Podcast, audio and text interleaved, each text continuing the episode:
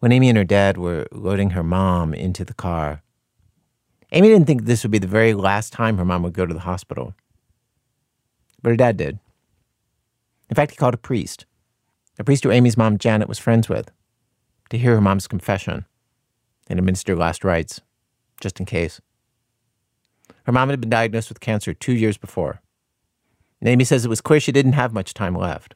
So we got in the car and I set the GPS for Weill Cornell and we got onto the Long Island Expressway and Amy had driven this trip dozens and dozens of times over two years of treatment to Weill Cornell Hospital in New York City from out in Long Island. There's a straight shot up the expressway. Amy knows the way by heart, but she always uses the Waze app because it reroutes when the traffic's bad and I've become like such a slave to the GPS. I just like follow it like an, like I'm a robot, and um, I'm following it. And at one point, my dad's in the back seat, my mom's sitting next to me in the front seat. And at one point, my dad said, "Like, where are you going? Like, why are you going this way?" And I don't even know exactly where I was. I think it had taken maybe to the Cross Island, and then I an exit in Queens, and and he was like, "Why are you going this way?" And I was like, "The GPS is. I'm just following the GPS, like I always do." And um, then it told me to make a left on Broadway in Queens. I made the left, and Dad was like, "Oh my God, Janet, we're gonna go right by. Janet, do you know where we are?" It had taken them right to the neighborhood where her parents were first a couple, working together in his family's business. The GPS told them to make a turn. On that corner is a bakery that it's an old Italian bakery. It's been there, and I think I, I have the name of it somewhere. Yeah, it's called Parisi's Bakery. And it's right on the corner there. It's been there forever. And my parents used to always pick up their bread for their big Italian meals with my, my grandmother. She would be like, get the bread at Parisi's, go to Parisi's, get the bread. Wait, when they were how old? When they were, you know, like teenagers, like when they were like 19 and 20 and like, you know, they were working in Queens. And my dad was freaking out about the bakery. And so I pulled over and I said, Dad, why don't you get a loaf of bread? And he jumped out of the car and he went and got a loaf of bread and some cookies for my mother. Amy drives on and the GPS next routes them right past this diner, the Bel Air Diner. That they had breakfast at every morning when they were in their 20s. Before they would go to the factory, they would go with my grandfather, sometimes with my uncle too. And they would sit at the counter and they would have like a donut and coffee or like. And um, my dad was pointing at everything and like, and this is where, and Janet, do you remember? And we used to go here and look, I can't believe this is where we are right now. This is crazy. And there was a, a, a restaurant around the corner that's no longer there that um, is where my father had proposed to my mom. It was it was weird. Their little that was their the world of their beginning. Those were the blocks they they spent the most time on when they were starting out. You know, it was very strange to just end up right there.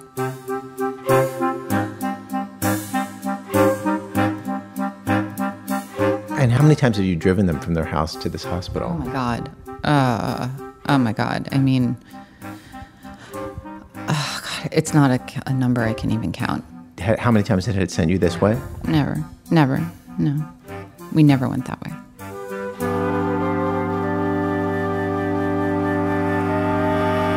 Did you say much, or was it really like between the two of them for most of it? No, they he was he it was really him. It was really like dad just being like, Janet, look at this. Oh my god, do you remember when we used to walk down this way? So every night after work, it just it was like he was like a kid. He was really excited. He was really excited to be there. Like visiting like a museum of your childhood or something, you know.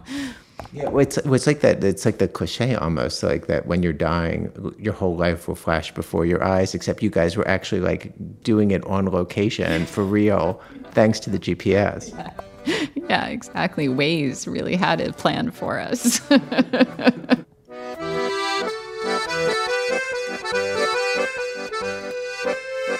Amy says once they got to Queens, she suddenly found herself in this moment that was really about the two of them as a couple as the couple they were before she was born. Her parents got together when they were 16. Amy says the older she's gotten, the better she's understood how well suited her parents were for each other in all kinds of ways. Growing up, she says, every night they would pull out a guitar after dinner and sing together, the two of them, harmonize on Beatles and Bob Dylan songs just for themselves, because they liked it. Amy says she didn't realize how unusual that was for parents to do until she got older. This is a, a home recording of them from just a few years ago. And now the time has come, and so my love must go. And though I lose a friend, but in the end you will know. Oh. Amy's mom, Janet, died a week after that ride to the hospital. But in the car that day in Queens, her mom looked around at the stuff her dad was pointing to, and she was in it with him. Smiled and said yes when he asked, Did she see? Meanwhile, at the wheel was Amy, the driver.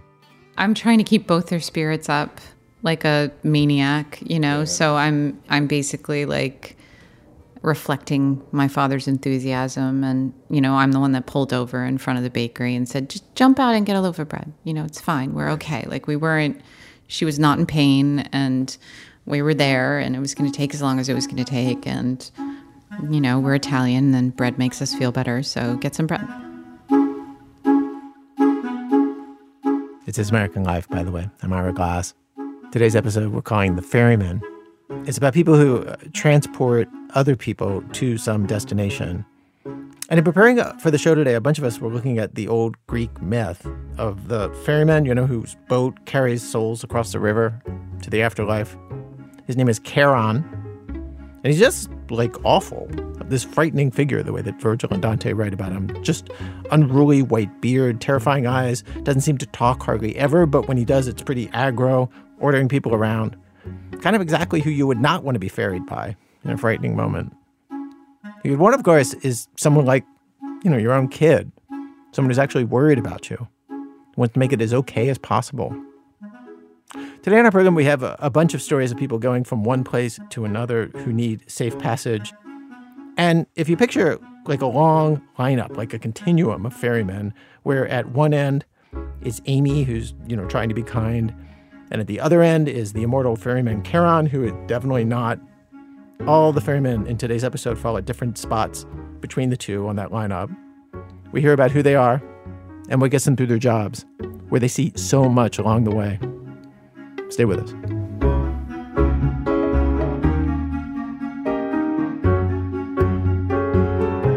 Act One, I was a teenage smuggler. So this first story is about a, a, very particular version of the job of getting people from point A to point B. You probably heard of all the um, people trying to illegally cross the Mexican border into the United States recently. It's the most in two decades. Here's what you might not know. I didn't know this.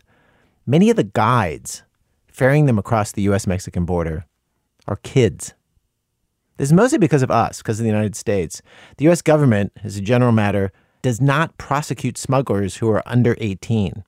So those kids can lead migrants into the country, get caught, and they don't get charged with smuggling or illegally crossing into the United States. They're just sent right back to Mexico. Needless to say, this makes them very attractive for the cartels who run these big operations crossing migrants. Some kids get coerced into doing the job or into staying at the job, and it can be dangerous getting so close to the cartels. But for lots of kids, it's just a job. It's just money, good money. Kevin Sieff, a reporter for the Washington Post, spent months with a bunch of these kid smugglers and got to know them, talked to them about what it was like to do this particular kind of ferryman's job. Here's Kevin. In parts of northern Mexico, human smuggling almost feels like Little League. The kids boast about who's better, faster up the border wall, more skilled at hiding from the Border Patrol. They post on Snapchat about the migrants they cross. On Facebook, one kid I know changed his profession to smuggler. That's how this other kid, Israel, learned that this was even a job on Facebook. He was 15 with chubby cheeks and a wispy mustache. He liked posting pictures of cute miniature horses. One day he was at his grandma's house and some clips another boy had posted of his exploits popped up on his feed. And what do you think when you watch those videos? That I wanted to do it too. I saw he was getting a lot of money. I said, I want to do it too. He messaged the guy out of boredom and curiosity. Can you take me along? The guy said, Sure, meet me at my house. And so Israel got dressed the same way he did for school jeans, cross trainers. What are smugglers supposed to wear anyway, he thought. And he headed out. Again, he was 15. They picked up a handful of migrants who were hiding in a house nearby and took them to the Rio Grande.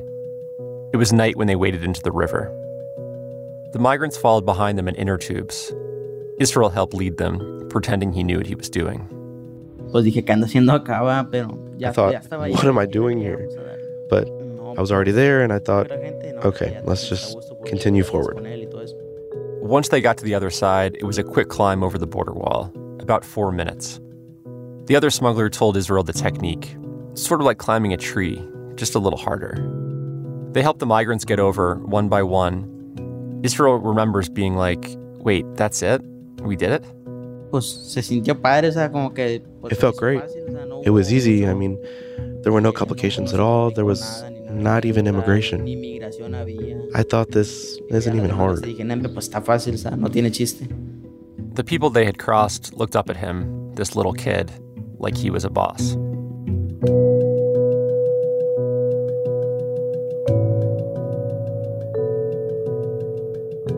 The next morning, Israel, 15 years old, walked across the international bridge to get home like he was just another tourist returning from shopping in Texas.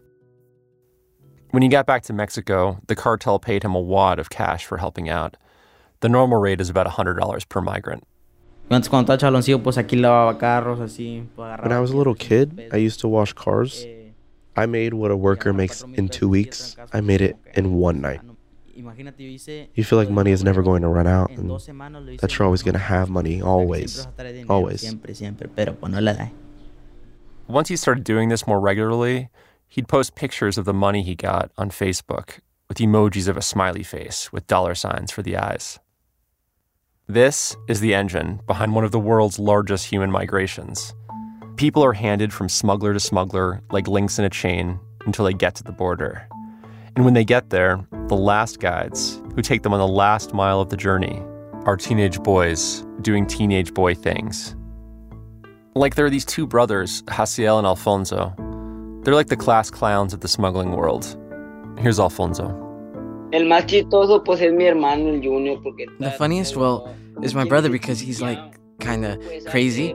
He does things that you shouldn't you shouldn't really do at the border patrol. He- He'll get naked and start running. se encuera y empieza a correr. Like this one time, Hasiel had crossed the river with a group of migrants. Border patrol agents showed up, and he started to run. He knows he can beat them, no problem. Y ya tengo I already have I already have like a, a record for un running. récord de correr. They're older, they already ya, ya already have like wrinkles. con una edad ya ando. He got back to the riverbank with them still in pursuit. One of the agents shouted at him. He said the patrol boats were coming. The agent was like, You're stuck. There's no way to escape. Y yo le dije, yo And I said to him, I said, "No, wait, there's todo hay una always a way out." He told me that you think you're so and I told him, "No, well, it's just nada más lo too bad. súper, pues, yo no me I'm not going to let myself get caught." I said, "You do your job and I'll do mine." We'll go home happy." y yo mi jale, pa, y todos contentos. That's when Hasiel took his clothes off, jumped in the river, and swam across to safety. Tienes que regresar y te tenemos que agarrar. You need to come back and we need to pues hoy no catch you. tu día, pa". And I said, "Yes, but lo que mal- today wasn't your day, man." Sí, le dije, no fue tu día, pa, así que ni modo. Sometimes Hasiel videotapes his crossings and his narrow escapes. It's like proof of how good he is at the job and a chance to show off. Even though the job's illegal, they post the stuff all the time on Snapchat and Facebook. Like this one video Hasiel sent me. It's of him crossing a big group of migrants. Córrele, mamá, córrele, córrele. They're running through a farm on a dirt road. He's yelling, Go, go, go. You didn't come here to stay, at the slowest one, a young woman with short brown hair. Her arms are flailing like she's at the end of a marathon. She's running barefoot, holding her shoes. But even though this whole thing feels so intense, Hasiel stops to crouch down on his knees. It looks like he's going for a more dramatic camera angle. Vete, mamá, córrele. No viene a quedarse, no viene a quedarse. A white Jeep Cherokee pulls up, and about 15 migrants pile in. And then the video cuts off. Dale, dale, súbamelo, súbamelo. I asked Hasiel if word of his exploits had spread. Like, is he famous among the other smugglers? Sí, ya, ya, Yes. ya tengo mucho- Yes, there- de hecho, tengo- there are a lot. I mean, There are like two songs about me and my brother. First, I was like, yeah, right. And then he sent me a link. It was a slickly produced song with a video. Like some of the other kid smugglers, he'd commissioned a local rapper to write it. Because if you're 15 and making thousands of dollars a day, why not? Every day we're crossing the whole border, the chorus goes.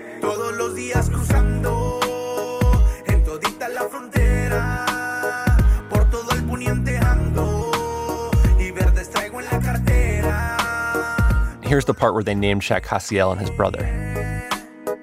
Esta canción dedicada para Junior, también para Jaciel I spent six months talking to dozens of these kids, and there was one in particular who everyone kept talking about.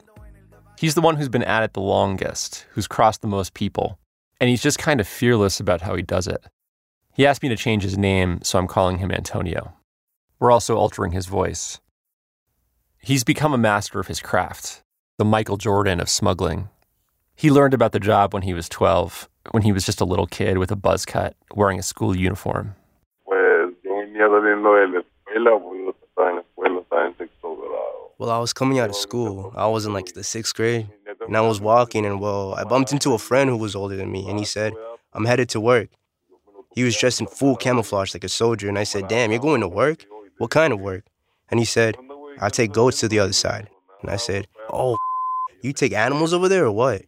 He said, Nah, man, I take people over there. They pay me. They pay me in dollars. Aquí dice, no te quedas sin comer. He's been at it five years now. The way some kids study game tape, that's how Antonio approaches migration. Even if his tactics can sometimes sound kind of callous.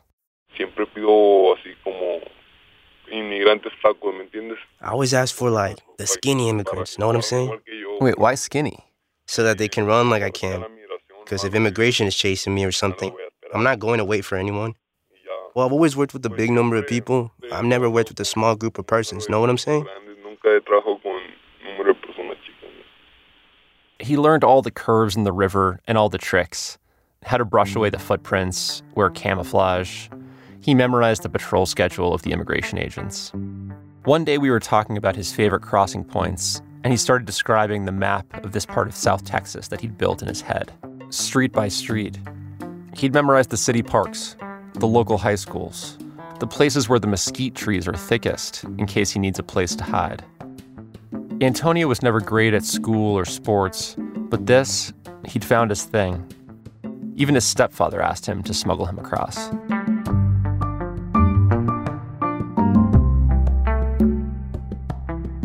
Antonio is 17, and despite a couple new tattoos, he looks like a kid. Many of the migrants are decades older than he is, tired from the thousands of miles they've already traveled. So he tries to puff himself up to seem taller than 5'5. He thinks of Al Pacino's character in Scarface, his favorite movie. Before the trip even begins, Antonio sits the migrants down and launches into a pep talk. He tries to sound commanding. Ahorita en el monte nos vamos a ir todos por mi caminito. You see, I say, in a little while in the forest, we're all gonna walk along my path, all very hidden, crouching down, without making a peep.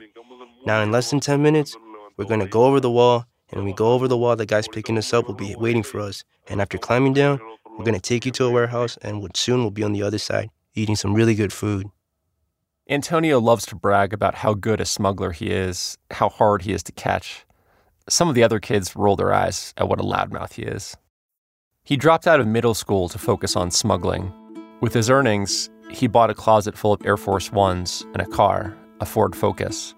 He gave his mom an allowance. She told me it'd help pay the rent and cover household expenses. But Antonio and the other kids are aware that they're doing the work of the Gulf Cartel, which controls the border. The Justice Department calls it one of the most violent and brutal drug trafficking organizations in the world. Antonio knew who those guys were, the big bosses. They yelled at him when he screwed up and got caught. Sometimes they pressured him to do more dangerous work, like take drugs across in big bags. They sent him text messages Come on, man, do another run for us. Every time he says yes, Antonio gets closer to them.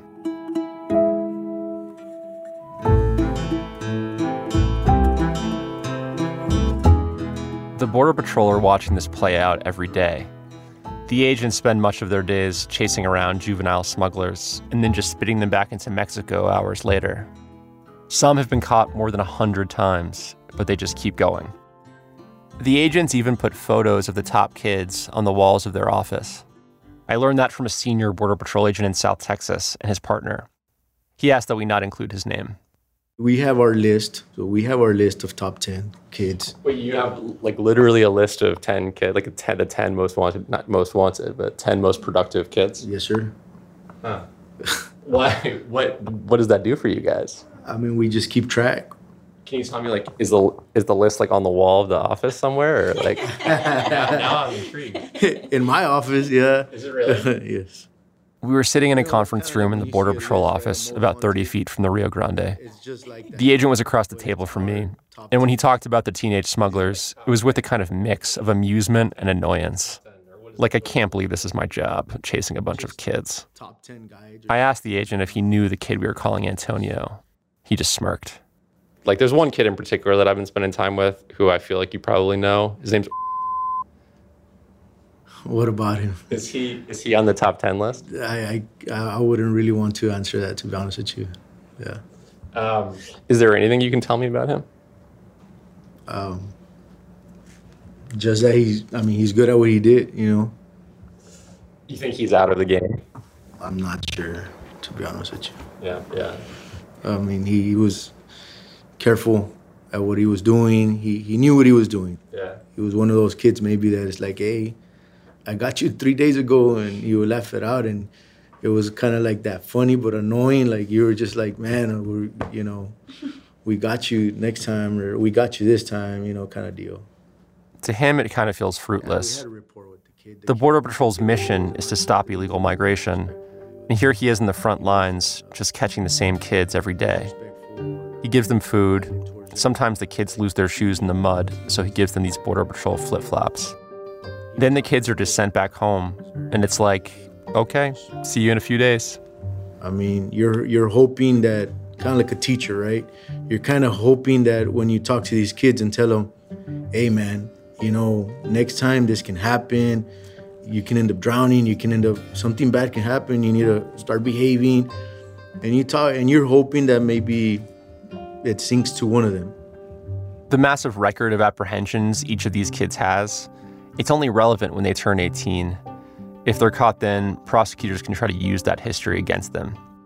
One agent told me his colleagues celebrated the 18th birthdays of the most prolific kids, high fiving in the office. Until then, there's not much that they can do.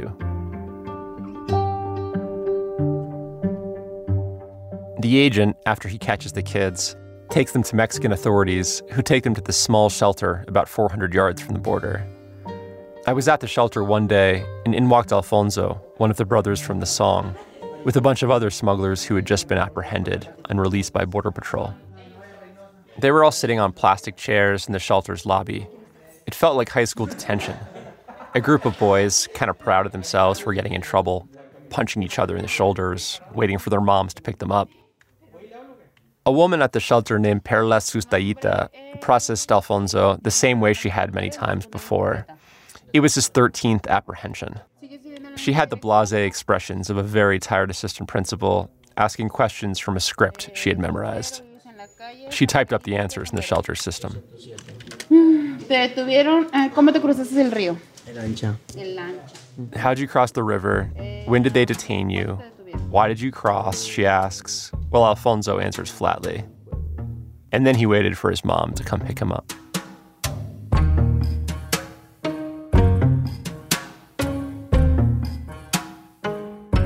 All these kids know that they have only until their 18th birthday, and then their loophole disappears. So they all have to decide what they're going to do next. Israel, the one with the wispy mustache, was 17 when we spoke. He told me that even though he still had time left before turning 18, he was definitely done. Nah. Nah, Ahorita not again. Nah, pues ahorita estoy I'm fine with my girlfriend, you know what I mean? Getting caught and losing seven, eight years of being with my family, with my grandmother, with my dad. My grandmother is old. Like, can you imagine if they locked me up and suddenly I get a call telling me your grandmother died? Nah. I'd rather spend my time here, calm. I prefer not to have money and be free. I'm at peace now. No me gana ahorita la tentación, ahorita ya estoy tranquilo. He hasn't crossed the border for months now, Most kids stop when they're 17. They move on with their lives. Instead of bringing people across the border, they get jobs in the giant factories that send windshield wipers and steering wheels to the US. Some try to smuggle themselves to the United States and stay there. That was Alfonso's plan, the brother from the song who I'd seen getting processed at the border. Then there's Antonio, the one that the Border Patrol told me they were tired of chasing.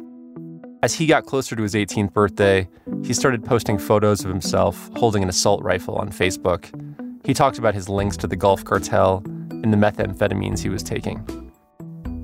I'd been talking to him for months, sometimes in person and sometimes over the phone. Often I'd call and he'd puzzle through his next steps. Maybe he'd work fixing laptops, he said. Maybe if he walked away from the cartel, his sisters would help him with some money. Oh, and did I know any American girls he could marry? He asked me once. Another day, bored at home, he changed his profession on Facebook to Border Patrol agent. He just seemed kind of unmoored. Then one day, not too long ago, I called to see how he was doing. Soy Kevin, soy el periodista. ¿Cómo estás? Ah, estoy muy bien, eh. ¿Qué onda? That sound in the background there, he told me that was a pistol. Están cargando la pistola. ¿Las pistolas? ¿Y qué, qué vas a hacer con las pistolas? Hoy vamos a ir a matar a una gente. No. He told me he was going to kill someone, and then he was getting paid to do it. A truck arrived to pick him up, and the call ended abruptly. I didn't know where he was, or where he was going, or any details of his plan. I called Antonio the next day to see what happened. He told me he'd gone on the hit, fired his gun, but missed. His friend was shot, but survived, and they ran off. Then, a few days later, Antonio was taken by armed men from his mother's house in the middle of the night. He was handcuffed and beaten for three days.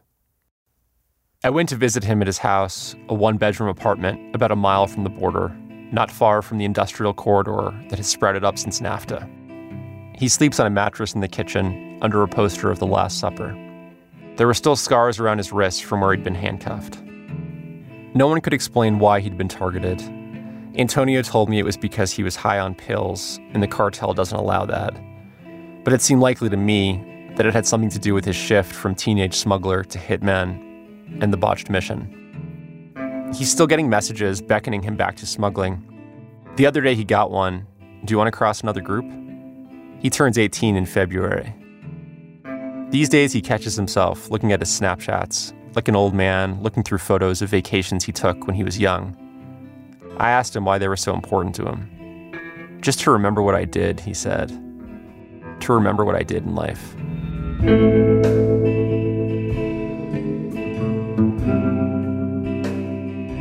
Kevin Sieff. He's a reporter for the Washington Post. He also did a print version of this story with pictures and videos, and they're great. You can find it online.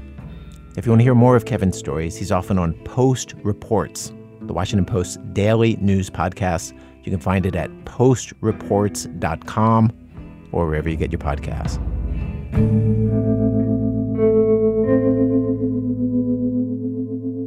Act Two Last Ride. So, um, reading up this week about the best known ferryman in the world, the one from Greek mythology, Charon. What's striking about him is it's really hard to find many details about what that trip across the river was like with Charon, you know, guiding the boat to the underworld. Like, what happens in that boat?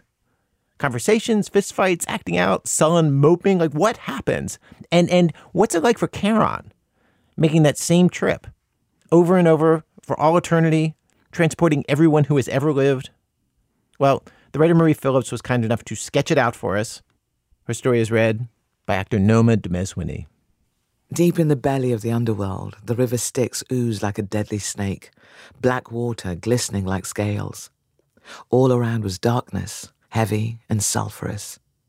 The gloom echoed with the wailing of doomed souls, those unable to pay the single coin demanded by Charon, the ferryman, who'd pluck it from his passengers' mouths with a thick, crooked finger.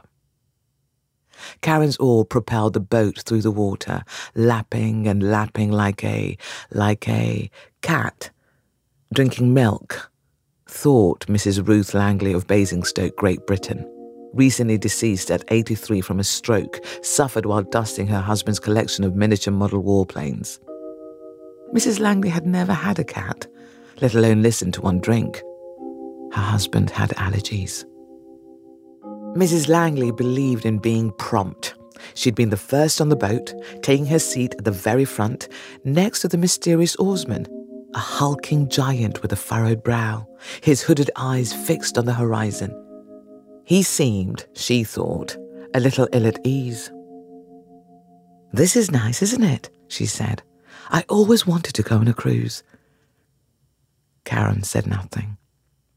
The Mediterranean or the Greek islands? You must know all about them, of course. Are they wonderful? Charon said nothing. I always pictured myself sunbathing on deck while a handsome waiter brought me glasses of amaretto. I wonder what amaretto tastes like. Have you ever had it? It sounds so romantic. Amaretto. I suppose there'll be plenty of opportunities to try new drinks once we get there. Charon said nothing. Well, anyway, my husband hates boats. Oh, I don't mean to offend. I'm sure when his time comes, he'll think this one is lovely. She glanced behind her to the cowering mortals weeping and screaming and clutching at one another in despair, then turned back to her host. It's really motion sickness that's his problem, and this is a very smooth ride. You have a wonderful technique. You should be very proud. Charon said nothing. Is it exciting? Meeting all the famous people? It must be. Did you speak to Princess Diana? What was she like? I've always thought she seemed so compassionate, like Mother Teresa, but chic. Charon said nothing.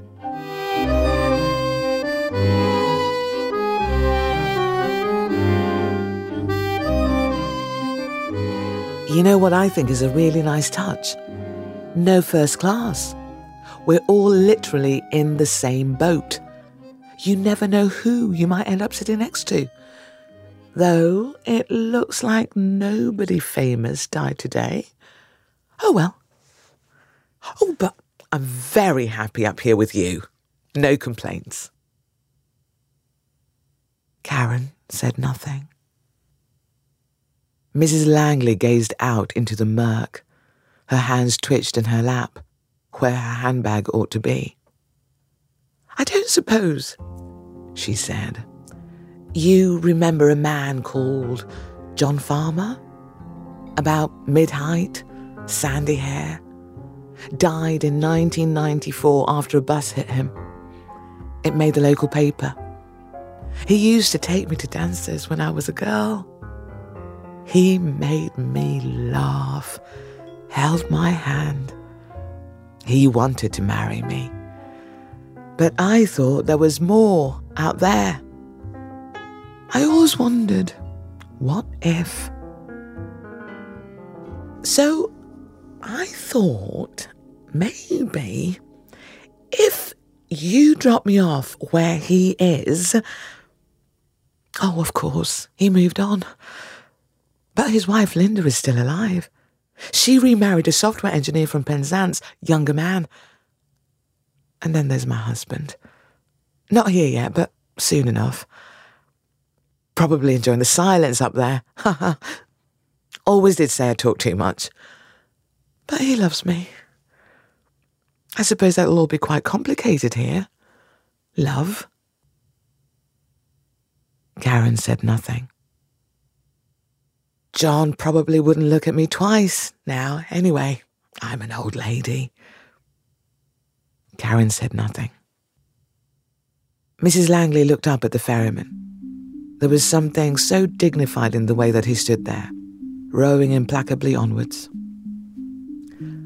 You're a really good listener, she said. Charon turned towards her.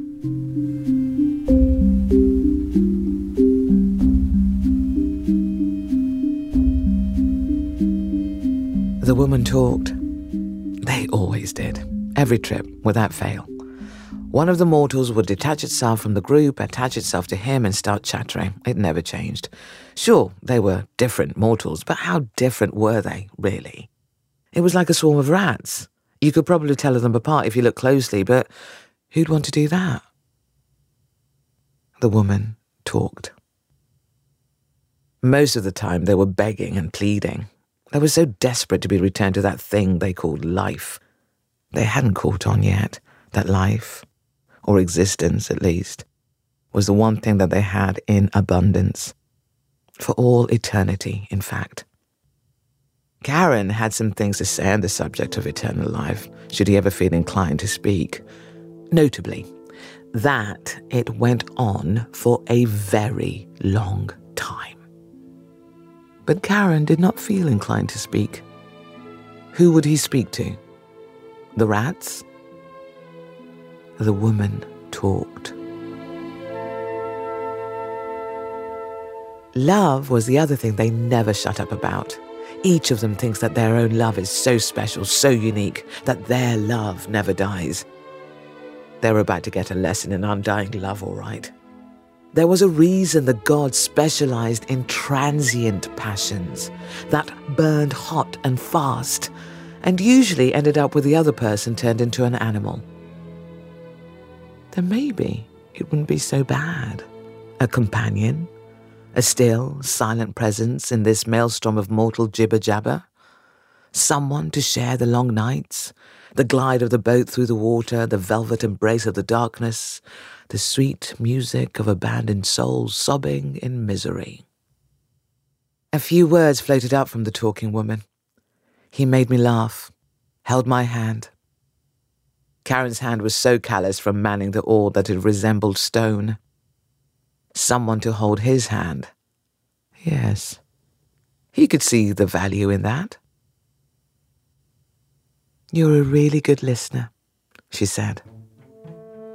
He looked down at her, small, frail, her hair puffed up in a piteous attempt at prettiness, wide eyes searching his, lips softly parted. He gently took her chin, then shoved his finger into her mouth and felt around. No coin. He tossed her into the water. Never any coins these days. Still, he had to check.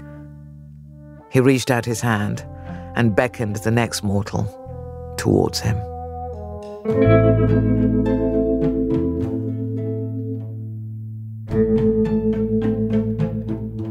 Dr. Noma Dumezweni reading a story by Marie Phillips, who has, by the way, a whole novel about the Greek gods living in contemporary London behaving badly, called Gods Behaving Badly.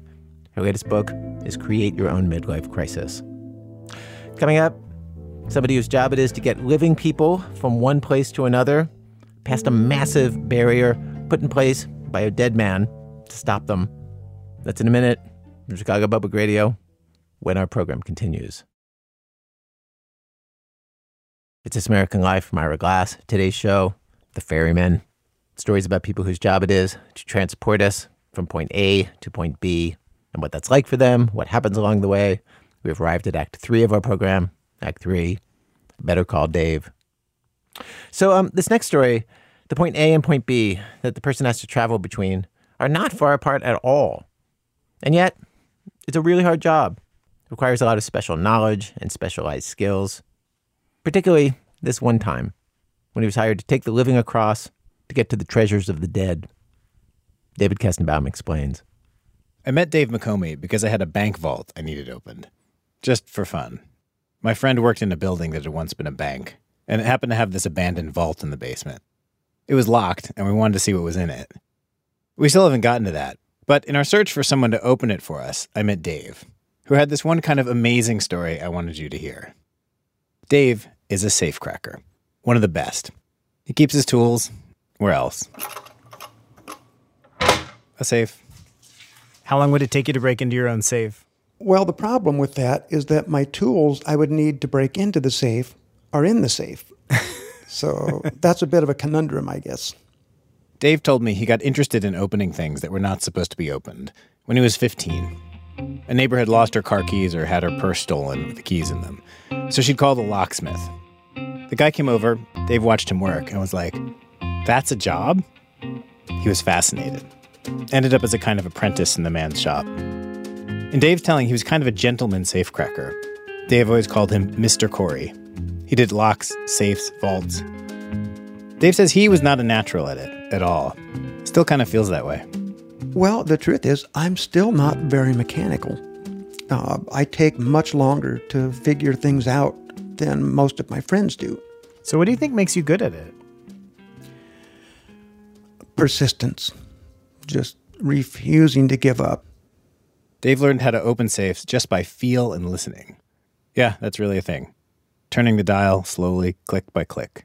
Sometimes you get into a trance and you wake up hours later when the safe opened and you realize, oh my God, three hours passed. It felt like 10 minutes. Finally, it pops. It's a great feeling. Is that the thing you love about the job? Just that it is so satisfying when the thing actually opens for you? Yes. There's nothing like it, really. The closest thing would be sex. That's a terrible comparison. Yeah, I know, but it's true. Opening I safes feel like you're and doing vaults- damage to. I feel like you're doing damage to both safe cracking and sex with that comparison. That's Dave. Dave lives outside Portland, Oregon with his wife and kids, edits a magazine called International Safecracker, teaches safecracking classes. When other safecrackers need help, he's one of the people they ask. Dave's hard of hearing, so he likes to text, and his phone is filled with requests from people looking to hire him to break into a bank vault or a safe that won't open. Dave has lots of stories. There's the time he had to open a Bank of America vault so that the guy who was going to get married the next day could retrieve the wedding rings. Or the time a teller locked herself in a vault. There are locked safes that people have bought at auction that he's opened, mostly empty, though one was filled with jewels. He told me a friend once opened a gun safe and found a body inside. This job I'm going to tell you about wasn't clear what it was at the start. Well, the first email was pretty cryptic. I didn't know what they were talking about, and I ignored them. I didn't even respond. And what did they- it say? I don't. what rem- kind of thing? I don't remember. I, I get a lot of emails from cranky people wanting information on a safer or vault. Well, this one was so cryptic, I, it didn't even warrant a response. I thought. He gets a follow up email saying, please respond. Then I get emails from two different companies in the safe and vault business in the Midwest asking me to please respond to them. Well, at that point, I'm like, what the hell? What's going on here? One of my colleagues said, uh, Dave, think famous person, sudden death, Minneapolis area. It was Prince's vault. Yes, Prince, the musician. He died, and apparently no one had the combination. Well, I got instantly very nervous. Did they tell you what kind of safe it was? I already knew. How did you know what kind of vault Prince had? I keep I keep track of these things. Just my job, really. One of his friends had put a photograph of it on the internet a decade earlier, Of course, he recognized the model. and I was impressed. It's not very often you see a full-blown bank vault in a residence. That's what it was. Yes. Prince's vault was a Mosler American Century.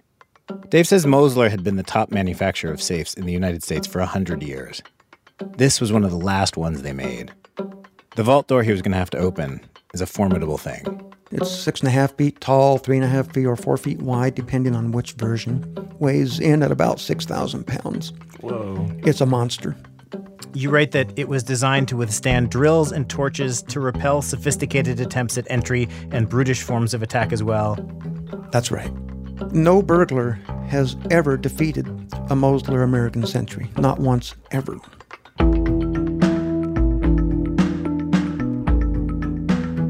The best safes and vaults have gotten harder to open over the years. When people got good at opening by listening and feeling for little clicks as you turn the dial, the manufacturers fixed it so you couldn't do that anymore.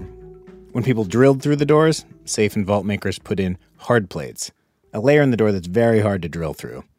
One inventive iteration of this, a layer of basically ball bearings. When the drill hits them, they spin, grab the drill bit, and can break it. This vault, Prince's Vault, the Mosler American Century, has an additional layer of protection, even more devious, called the Mousetrap Relocker. The Mousetrap Relocker. It's an ingenious way to um, defeat the burglars. Basically, if the vault senses it's being tampered with, a spring loaded mechanism fires, like a mousetrap, snapping this metal block into place that physically makes it so the door can't open, even if you have the combination. And when it fires, it goes bang! It shoots over, and you cannot turn the handle. And I, I was really nervous uh, about the mousetrap relocker in this particular door. If you're a Prince fan, you maybe know the story of this vault and how it all turned out. But Dave, back then, of course, had no idea how it would go. The night before, he was anxious. He reviewed his plans, made sure he had all his tools together. On Sunday morning, he flew down to Minneapolis, his gear in a couple suitcases. There's something intimate opening the safe of someone who has died, an intrusion into the sacred, like you're entering a place you're not supposed to be. In addition to valuables, money, jewelry, once a million dollar baseball card, people keep secrets in safes. Photos of people they aren't married to, letters. Dave got picked up at the airport and taken to Paisley Park, Prince's home, an estate, really. There were scores of balloons and notes attached to the fence around the property, a wall of purple. The guard waved them through the gate. They parked and entered this big, magnificent building with a huge atrium, large pictures of Prince on the wall, two purple couches, sunlight coming down from above. The vault was on a floor below. Well, we couldn't take the elevator because it was still walled off because that's where they had found him. So we had to take the stairs down to the lower level. And the uh, the archivist from New York who was there, just a sweet man, uh, he led the way down the stairs. Dave says even after years of doing this, his hands shake sometimes with nerves. He prefers it when he's alone with the vault. But when he goes into the room, there are over a dozen people there. And weirdly, someone has covered everything in plastic the art on the walls, all the stuff in the room, in case, you know, he has to use explosives, which Dave politely explains is not how he works. Dave starts to examine the vault, very aware of all the eyes on him.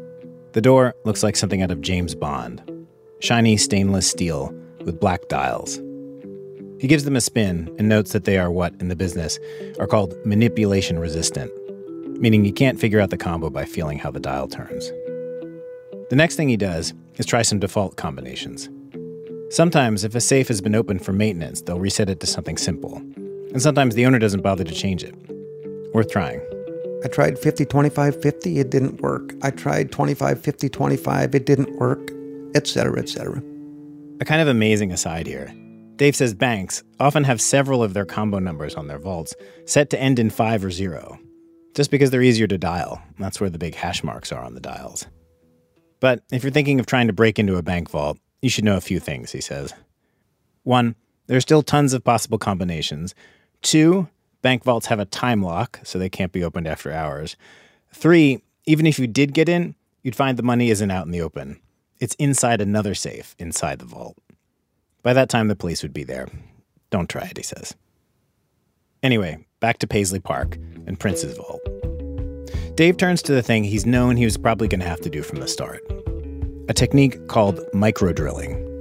He's going to try to drill a small hole through this giant, thick door in just the right spot so he can look in through that hole and see the combination lock from the inside.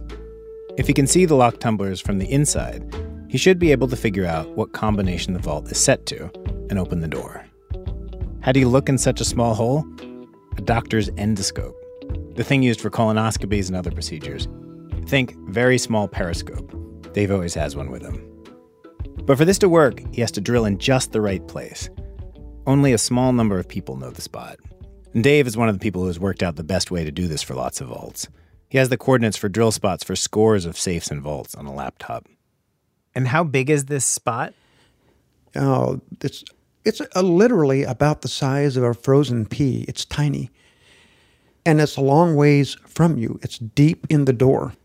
There's always a certain amount of trepidation because if your drill bit veers off at all in any direction other than exactly where you need it to go, you miss. And if you miss, the manufacturers put the mousetrap relocker right there at this magic spot. If it heats up from too much drilling, it'll blow. Dave measures out the right spot on the front of the vault door, puts a dot there with a black sharpie, checks the position three times, and starts to drill. The drill goes through the outer steel layer, then into some very hard concrete. And then We're drilling away, and then all of a sudden, the sound of the drill motor increases. It's not cutting. Dave looks through the hole and can see why. They've hit the hard plate. Vault makers give their hard plates all kinds of names. There's one called Impervium. The one on Prince's vault? It's the first time he's seen it on this vault. It's called Relsom, which is the vault company's name Mosler spelled backwards. He wonders if Prince asked for an upgrade. Dave reaches into his bag and takes out another drill bit. This one with a diamond tip. He lowers the drill speed. He has to go slow. If he doesn't, the metal in the door will heat up and the relocker will fire. 10 minutes pass, 20, 30, an hour. He's made less than half an inch of progress. Everyone's standing around watching, Dave nervous. And then the drill sound changes. He's through.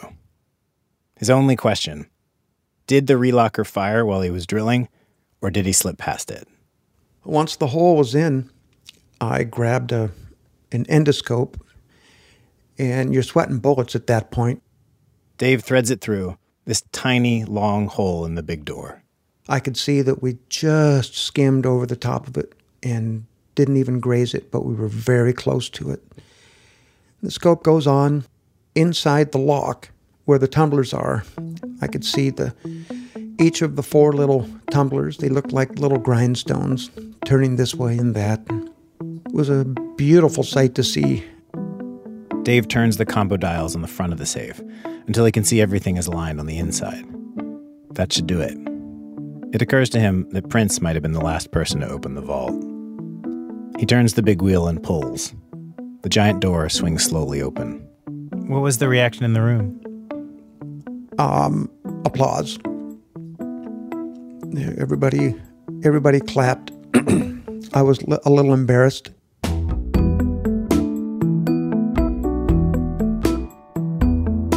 When the door came open, the archivist looked inside before I did. I've just been trained with through decades of doing this not to look. Dave heard someone gasp. And I looked inside and realized why. Uh, the very large vault, I don't know the exact dimension, but approximately 20 feet by 40 feet. Now, by bank standards, that is on the large side. And yet, there was hardly any room in the vault because it was just jam packed with these uh, industrial shelving units, and every one of them was packed bottom to top with tapes. The vault was filled with music, thousands of recordings, most of it never released. One small detail I hadn't heard before that seemed kind of sweet. Dave has a picture of this. There was a piece of paper hanging in the vault by a very old computer that apparently functioned as a database because the paper had instructions. Introducing Mr. Vault Guy. That's right, no more messy paper cuts. To use Mr. Vault Guy, follow these simple instructions. 1. Choose the vault, enter. 2. Choose search slash update, enter twice. Like I said, it was an old computer. Press F10 and voila. Continue pressing F10 and all tapes under these categories will appear. And at the end it read, Dig it, dig it. Any questions? Ask Chuck.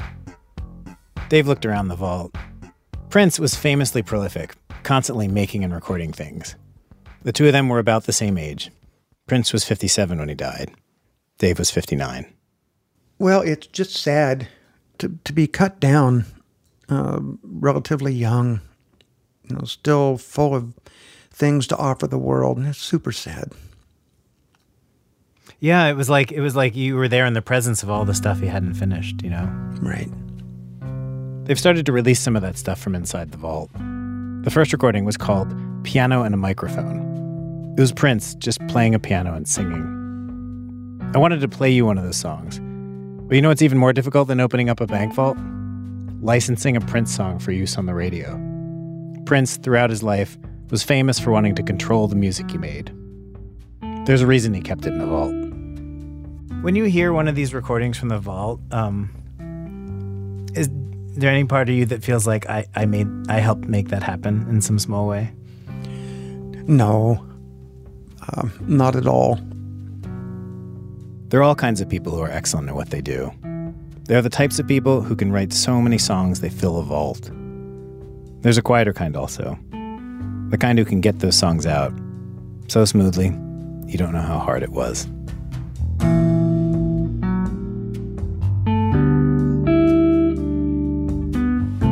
David Kestenbaum is our senior editor. Dave McOmie has written a memoir. It's called Safecracker, a chronicle of the coolest job in the world.